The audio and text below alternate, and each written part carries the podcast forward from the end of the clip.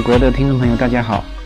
那最近呢，就很多人通过我公众号的那个链接，那就找到我的公众号，然后呢，也有在公众号上跟我有一些互动。那基本上我有看见有问题，我都会回。呃，当然就是有一种情况，就是现在的这个微信公众号的这个平台呀，如果上线，就是你发出的消息，我是四十八小时之后才看到的话，想给你回的时候呢，就回不出去了。那这个当然是，呃，我以后也会就是每天呢都会收一下。那有的时候忙一下就两天时间就过去了，而且我这边跟国内会有一些时差嘛，有的时候就会容易过了这四十八小时。那大家呢也可以在直接在喜马拉雅上跟我互动，就是在后面的这个评论这个环节。那基本上大家有提出问题，我也都会回。然后，如果是在公众平台上，呃，有提出问题，如呃，如果超过四十八小时我还没回，那就你就再留一个问题啊，或者是再重复前面的一个问题，或者再跟我说句话，或者发个笑脸，那我这样子就可以，呃，就是可以按照平台的要求，呃，就可以再给你回过去了。那这个是互动平台的设置的一种一种规矩。那我也没什么办法，所以说这一点上先和大家说一下。那这一期呢，还是延续上一期的那个话题，就是作为一个新移民，呃，怎么样建立自己在美国的一个就是个人的呃财税信用的一个体系。那这里面呢，上一期是聊过了这个报税的问题，那这一期聊一下信用的问题。那最主要就是这两个。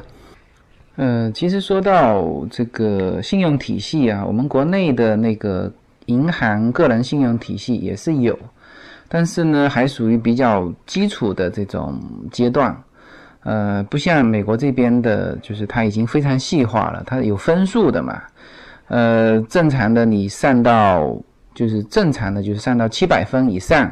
啊，是什么样？然后七百分到多少是属于什么样的信用阶段？那国内好像就是 OK，你就信用没有问题啊，就是但是没有这种没有这种信用等级啊，除非是呃，就国内只只有一种情况，就是一查你这个信用有污点，那那就不能给你信用信用卡呀，或者是其他的贷款啊，就有问题，就是还处于比较初级的一个阶段。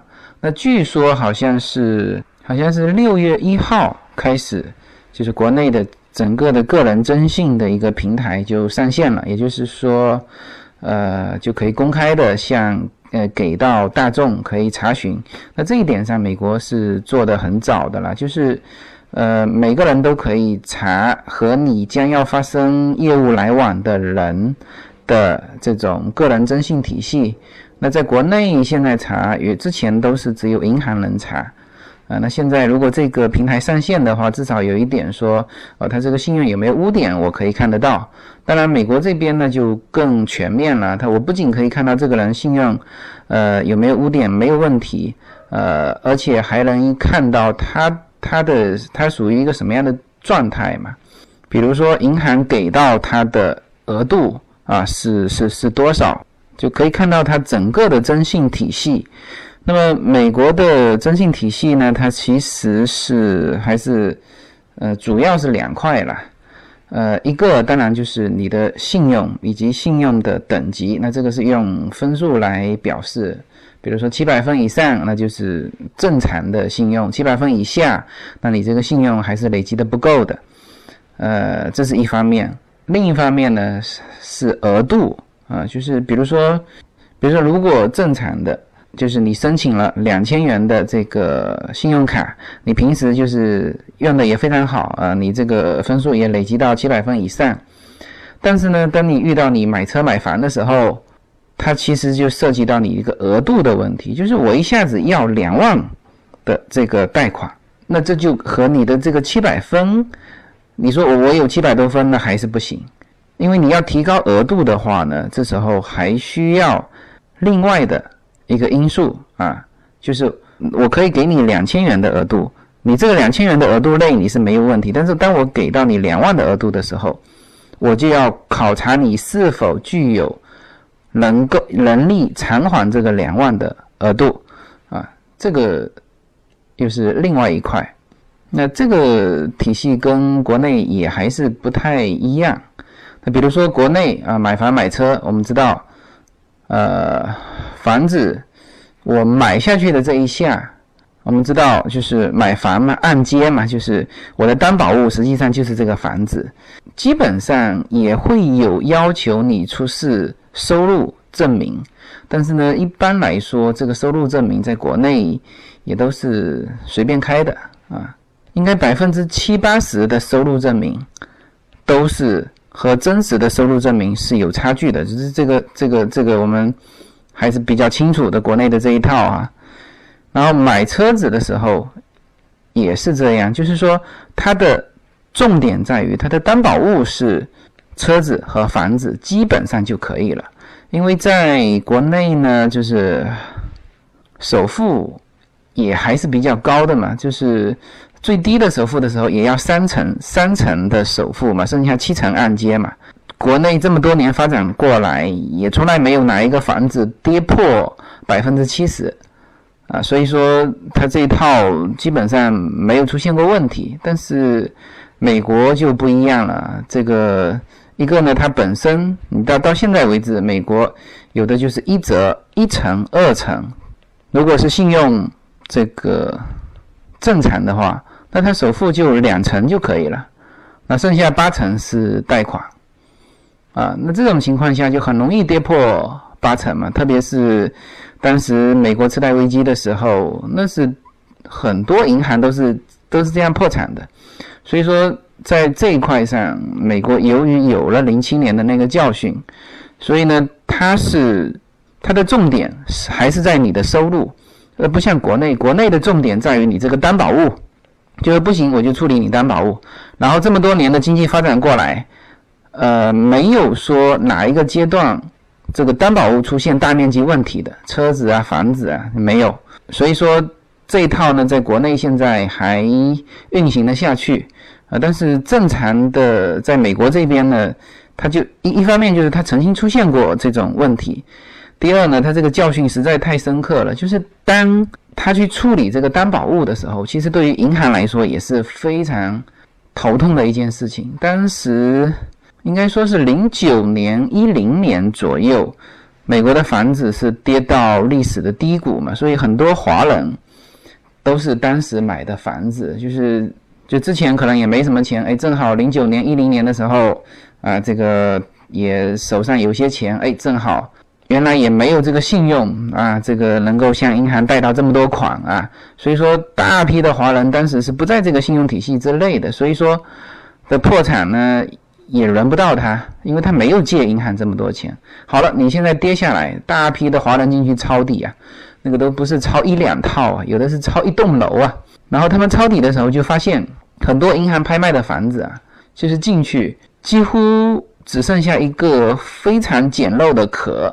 什么意思呢？就是连那个什么，连马桶他都给你拆起来搬走。那些房贷破产的那些家庭就不甘愿嘛，嗯，就是把房子这个所有的，反正我按照规定，你银行来收我的房子，那你就收走吧。我这就是一个空壳，我啥都没有，门板都给你掀掉，就是处理掉卖掉。因为但但那确实那一阵子美国。很多家庭不是说濒临破产边缘，是很多家庭直接破产。那那他们自己也过得很不容易。那所以说，银行呢处理这一部分的房产的时候也是非常头痛。那么有过这个教训之后，那么他们现在就做得很谨慎了。那么现在他们这一块怎么做呢？比如说买房，比如说买房子。啊，它当然有分本国人和外国人，那这个之前就有。呃，本国人那就按照信用体系来啊，你有多少信用，我贷给你多少款啊，而且利息的都都不一样的。你信用高，利息就低；信用低，利息就高，甚至我我我没法贷给你，就是申请不过。那还有一种就是针对外国人的，那这个也说一下哈，就是因为新移民嘛，这个很多人。对于中国的新移民来说，呃，确实平移啊还是比较简单的一件事情，因为就算像我在国内像福州那种城市，就是很简单，我卖掉一套房，这边就可以买一套房，所以很多新移民过来落地就直接买房。当然，买房的时候，他如果能一次性付款啊，那当然就就就更没问题啊。当然，你最好是能够慢慢开始，比如说哦，你先买个车子啊，累积一下信用，然后呢，再开始升级买房子啊。买房子第一年去申请那种就是首付比较高的、利息比较高的那种贷款啊。那你到第二年，你通过前面一年十二个月的。这种高额度的信用的累积，那你的信用就提高的非常快。那如果是这样子，那你第二年开始就可以转贷款嘛？那你就可以贷到非常低的利率的，就是正常的那种信用的贷款。这个贷款利率是很低的，这边只要只要年化利率两个点啊。那如果是你做外国人的贷款，也可以，就是有一些华人的小银行，他在做这种。外国人的贷款就是首付，比如说百分之百分之五十，利息百分之七，嗯，年化利率百分之七。那当然，这个利息在国内来说不算很高啊，国内正常的也都八九嘛，现在。但是在美国来说，已经算是很高了。所以，如果新移民不选择一次性按揭，然后通过这种方式来快速累积自己的信用，也是一件非常。值得推荐的事情，因为其实之前说过，你在美国呢，你老一次性付款，你始终没有建立自己的这种信用体系的话，其实到后面是蛮亏的。因为它这个不仅仅是说你能贷到款的事情，而且这里面利息变化也也非常大呀。你想一想看，百分之二和百分之七，如果贷款贷二十年，这里面差距是多少？我是没具体算过，好像差好几倍。所以说，这一点上还是要累积自己的信用，然后呢，完善自己的整个这个信用体系啊，让自己变成一个正常有美国信用的人。没有什么能够阻挡你对自由的向往。随口说，美国的朋友们，大家好。嗯，现在呢，大家还可以通过关注我的公众号来看更多的内容。呃，我的公众号的名字是无限空间，微信公众号的名字是呃大写的 L 一二零一零零一一五。这个公众号里面含有随口说美国的一些内容，就是我拍的一些照片，以及我在随口说美国中提到的一些画面。当然也包含了我个人的一些文章、观点、旅行的一些照片，欢迎大家关注，谢谢。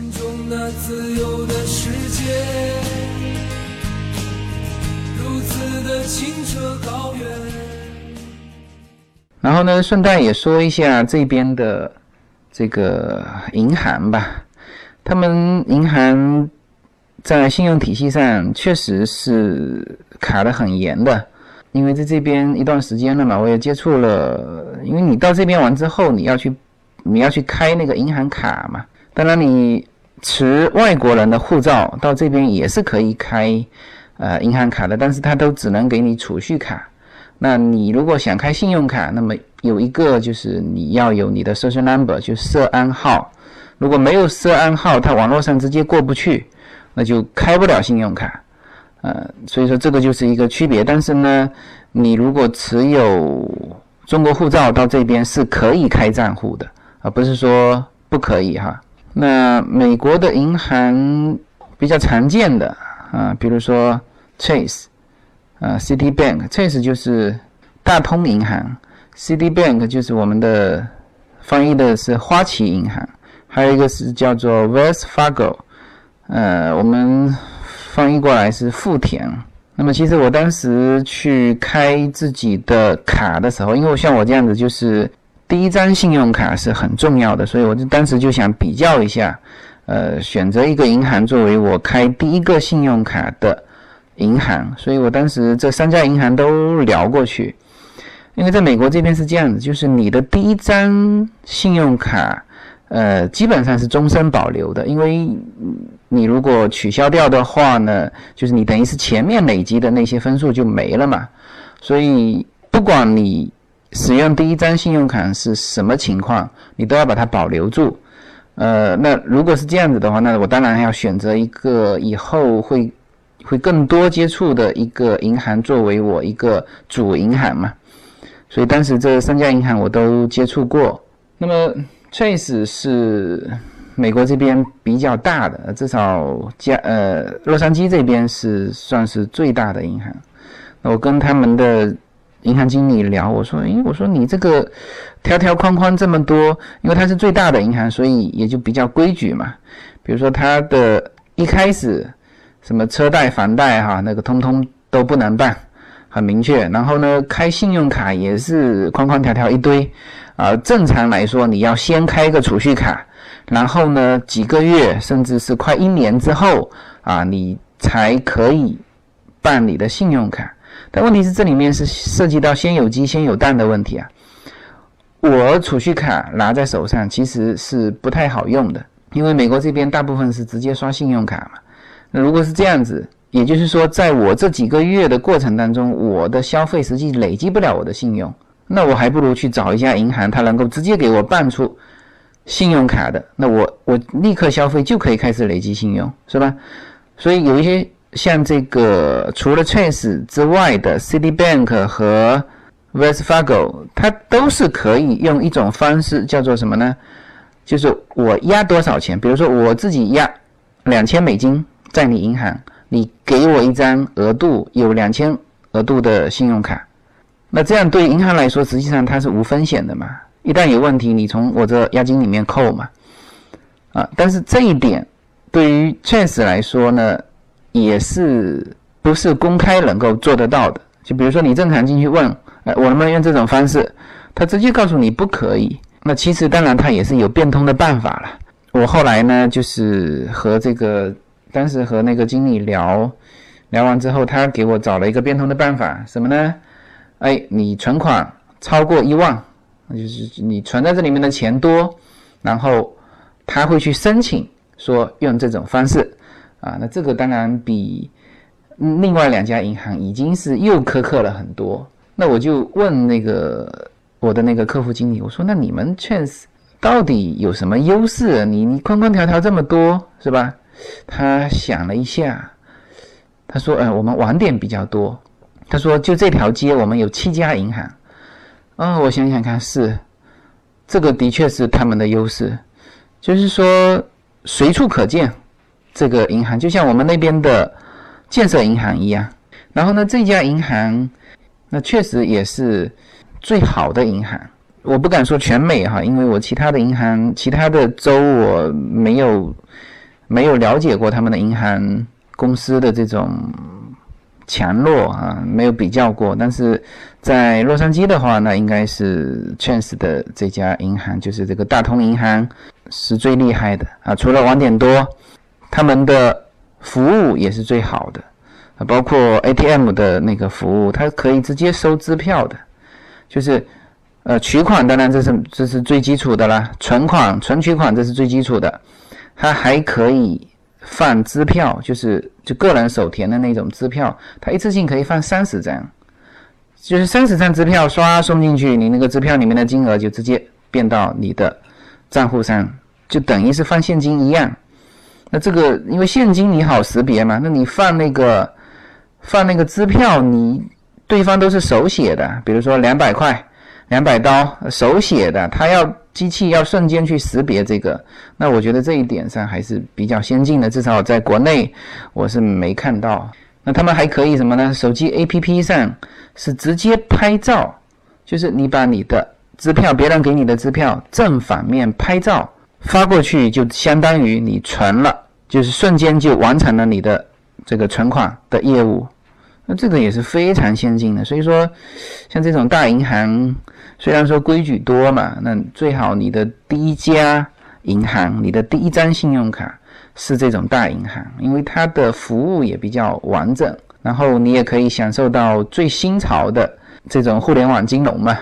当然，这个买车买房，我估计这种银行是做不到的。你回头你买车的时候，你再找其他的银行办理第二张的信用卡啊。那像这个花旗银行和富田银行，他们都是可以办，他们也算是美国非常大的银行。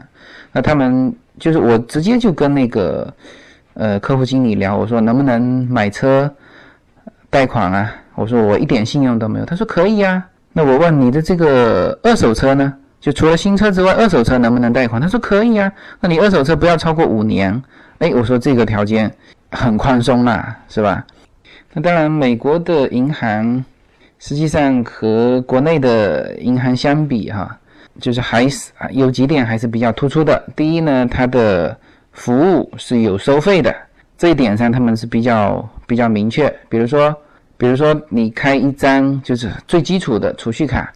它自然而然里面就分成了 checking 的账户和 saving 的账户，它就不像我们中国的银行，就是你存进去一万块钱，那你一万钱就就放在那里，它没有，它存进去一万块钱还叫你分你的 saving 的，就是你的应该说是怎么讲呢？是储蓄的，这这一部分是有利息的，当然美国利息没多少了，很低啊，好像零点五到一吧。这个这个对于我们中国人来说，这个利息真的是太低了。但是呢，你的 saving 是有利息的，你的 checking checking 就是你要随时准备支付的这一块，那是没有利息的。那而且它就是分成你的一张储蓄卡下就分了两个账户。那正常情况下呢，大部分的人都是什么呢？就是我的 checking 放一些小额的钱，呃，大部分的钱是存在我的 saving 里面。那么，美国的银行是收管理费的。我们中国几乎所有的银行，好像是就除了信用卡有一些年费之外，或者其他特殊的卡有一些年费之外，储蓄卡我不知道这几年有没有开始收年费。呃，即使是有，我估计也是全年什么十块钱啊这样子的。但美国这边这就收的很贵啊，它是。这是最最基础的，是收大通银行是收二十五块钱。那你如果不想交这二十五块钱怎么办呢？那它也有一个变通的办法，就是你在这张卡的 checking 的账户里面呢，每天都要保证在一千五美金以上，那你就可以不交这个二十五块钱的这个管理费。然后呢，saving 那边。有一个多少三块钱的管理费，那你如果每个月每天都要达到三百块钱的话，那这五块钱也可以免掉。那这是这是最基础的一个一个级别了。那再往上，那就是他要两个账户合起来达到一万五，那又可以享受什么呢？又可以享受这个他会就是支票本是免费的送给你，那也就是这个服额外的增加的服务，其他的都和。呃，基础的是没有什么不一样的。那当然还有一种是更高的，就是你的 saving 账户是达到二十五万美金的，那他会有专门的理财经理啊跟你对接，然后呢，你的平台你可以看到更多的内容啊。我我具体的也不知道它会有什么更多的内容，我估计哈，也就是像我们中国的大部分的。银行现在轰轰烈烈开始搞的，给你推推各种的理财产品，啊，也就是这些了。但是你从这里面来看啊，第一，它的服务是有收费的，而且收费很高，一个月哦，不是不是一年啊，每个月哦，像刚才说的基础级别的，每个月要收二十五美金，啊，你如果不交可以，你的像。Chase 的就是你要存够每天哦，每天存够一千五百美金。如果哪一天不好意思，我 checking 出去玩，我的 saving 这边卡来不及调过来，低于一千五，那不好意思，这个月二十五块钱你得交。然后这个还还没有支票本啊。如果开这种，你跟他说，哎，我通融一下，你送我两本支票本，就是极少数极少数的客户经理。他会答应你，但是呢，大部分的就告诉你，那你要不然你那个某个月你先给我存够一万五美金，然后呢，我帮你开了那个等级，我送你两本支票本，我再把你调回来。就是他们这种框框条条还是很多的，然后这个服务是很昂贵的，所以我估计哈，这个现在不是金融开放嘛，就是中国的银行，老百姓呢也不要叫叫叫啊，这个这个收个年费啊，唧唧歪歪的。呃，那事实上，你从美国的银行你就可以看得出来嘛，这就是这个样子啦。所以我觉得中国的银行今后肯定要往这个服务更更优，然后呢，呃，抬高门槛，就是他把这个分级分出来。比如说有些人那，我就就享受这种工农三建啊的基础的服务，那去那边排队了，嗯，那有些人呢，你必须。拉出来就是高端客户啊，我我给你提供这种服务，你要么付给我服务费啊，要么呢你就用其他的方式啊，比如说存款存够多少，那这事实上也等于是服务费了。所以这个就大概是美国的银行和美国的个人信用的体系，呃，大概是这个样子。那今后呢，如果还有时间，也就是说。这一方面的财税和信用这一方面的，呃，如果还有机会，那我再把它结合起来再讲一期。但是基础的大概就是这么两个体系啊，构筑了美美国人的基础的个人信用财税体系啊，没有这两个体系，你不能称得上是一个完整的美国人。OK，那这一期就聊到这里哈，谢谢大家。